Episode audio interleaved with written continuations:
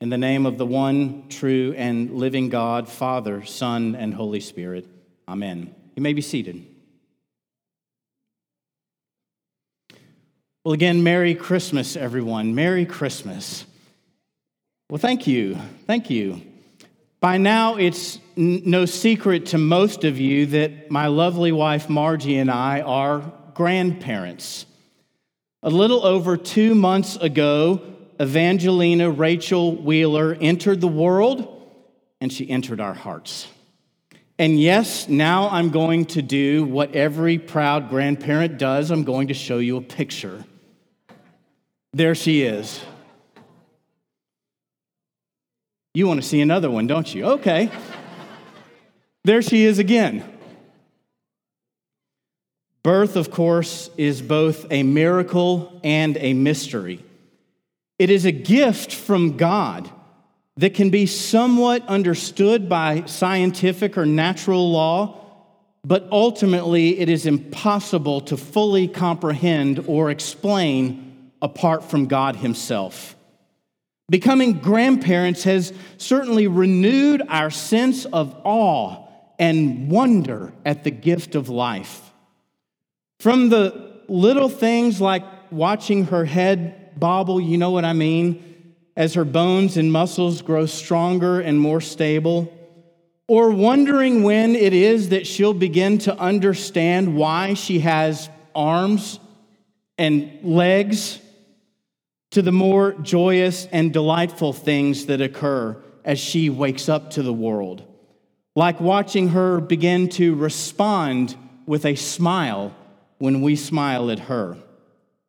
And yes, my friends, all of that without losing a wink of sleep. Come on, grandparents, because we can give her back. And we, we can even feign empathy as we watch her parents talk about how tired they are. They're not here tonight, so I'm just mercilessly picking on. I'm sorry. Not really.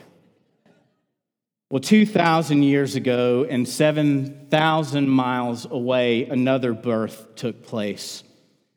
In one sense, occurring in the most unremarkable and uneventful of ways. For Mary delivered her child without complications or irregularities. But in another sense, there is nothing ordinary at all about the birth of Mary's child. For this birth alone, above and apart from every other birth ever recorded in human history, has quite literally both stopped time and humanity in its tracks. For now, you know this not only is our calendar, which marks the whole of human history, divided into two distinct eras the time before Christ or BC and the year of our Lord, or Anno Domini, or AD, as you know, but also for over 2,000 years now. From those in the highest and loftiest of places, as we say, all the way down to the most common of men, women, and children, humanity has discussed and debated, battled, even warred over one person like no other Jesus the Christ.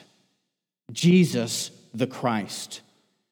Indeed, what child is this who, laid to rest in Mary's lap, is sleeping, whom angels greet with anthems sweet, while shepherds watch are keeping?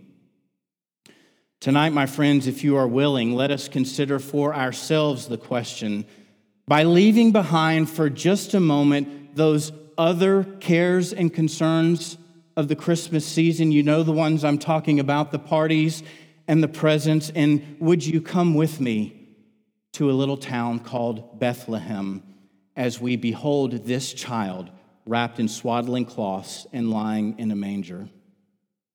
You, you, remember the story. First, we find ourselves in the fields with the shepherds who are keeping watch over their flock by night, when suddenly we are told an angel of the Lord appeared to them. The glory of the Lord shone around them, and they were fear, filled, we are told, with fear. Well, Wouldn't you be? I'll answer that for you. Yes, you would, as I would. The shepherds didn't invite this visit, they didn't ask for it, but it poses for us a powerful question. In a world where many try to explain everything by natural law or scientific methodology alone, could it be?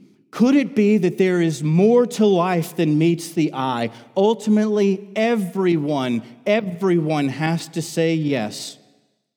For even the most cynical of cynics has to finally say that he or she doesn't know absolutely everything there is to know. And this appearance of the angels, it tells us two things. First, it tells us that there is, in fact, another world, a higher order. It is the spiritual world. Everything we do see, in other words, begins with the things that we cannot see. For God Himself is spirit. But the second thing that the appearance of the angels, especially in this story, tells us is that God has not forgotten us. Such an important message today. God has not forgotten us. God is constantly interacting with this world that He has made, and His message is this Fear not. Fear not. For behold, I bring you good news of a great joy. This will be the sign for all people, for unto you.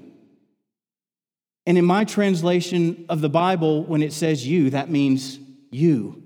For unto you a child is born this day in the city of David, a Savior. He is Christ the Lord. And you will find this baby, this miracle, this mystery wrapped in swaddling cloths and lying in a manger. And now we move with the shepherds from the fields of our own daily and ordinary lives to the manger of this extraordinary birth. And as we do, we come upon this otherwise common couple named Mary and Joseph, gazing upon the Christ child who cannot lift his head and can barely open his eyes. And when we do, we find ourselves confronted by another implausible consideration, for we are told that Jesus is born of a pure virgin. Betrothed to Joseph, yet unknown by him. You see, there was another angel who had visited Mary. His name is Gabriel. He declared to her that she would conceive in her womb and bear a son, that she would call his name Jesus, that he will be called the Son of the Most High, and of his kingdom there would be no end. How can this be? She cries out in bewilderment. Since I am a virgin, and so he tells her, the Holy Spirit will come upon her, and the power of the Most High will overshadow her. A mystery and a miracle but more so, a belief that is at the very foundation of the Christian faith. For this is what we mean when we say the Word became flesh and dwelt among us. We mean that Spirit, that God, who is Spirit, and flesh, humanity, have come together in Jesus, who is the Christ, the Son of God. But even now, within this miracle and this mystery of this birth itself, we actually find a paradox. How can a virgin bear and birth a child? How can an infinite God who is spirit take on the finite nature of humanity? And maybe most perplexing of all, how could the God that we are supposed to depend on become completely dependent upon us? A helpless babe lying in a manger, who woke up to the world just like every other baby ever has. My friends, the truth be told, I can't fully answer those questions. But the truth be told, neither can anyone else. But this is what I can say that if we are open to the possibility of miracle, and if we are open to the possibility that life is full of mystery, then we have opened ourselves up to God. And not just some God who is out there somewhere sitting on his throne checking a list, you know where I'm going, but a God who is so in love with you. Get this. A God who is so in love with you that he, that he wants to join himself to you in the closest possible way. So, what else could he do except take on flesh? To know the life that we live, to even experience the death that we die. Why? That, that he might defeat the power of death by his own death and show us the way to everlasting life through his glorious resurrection. That, as they say, my friends, is the reason for the season. Let me offer you some words from one of our church fathers, a man named St. Ambrose. He was a baby and a child so that you may become a perfect human.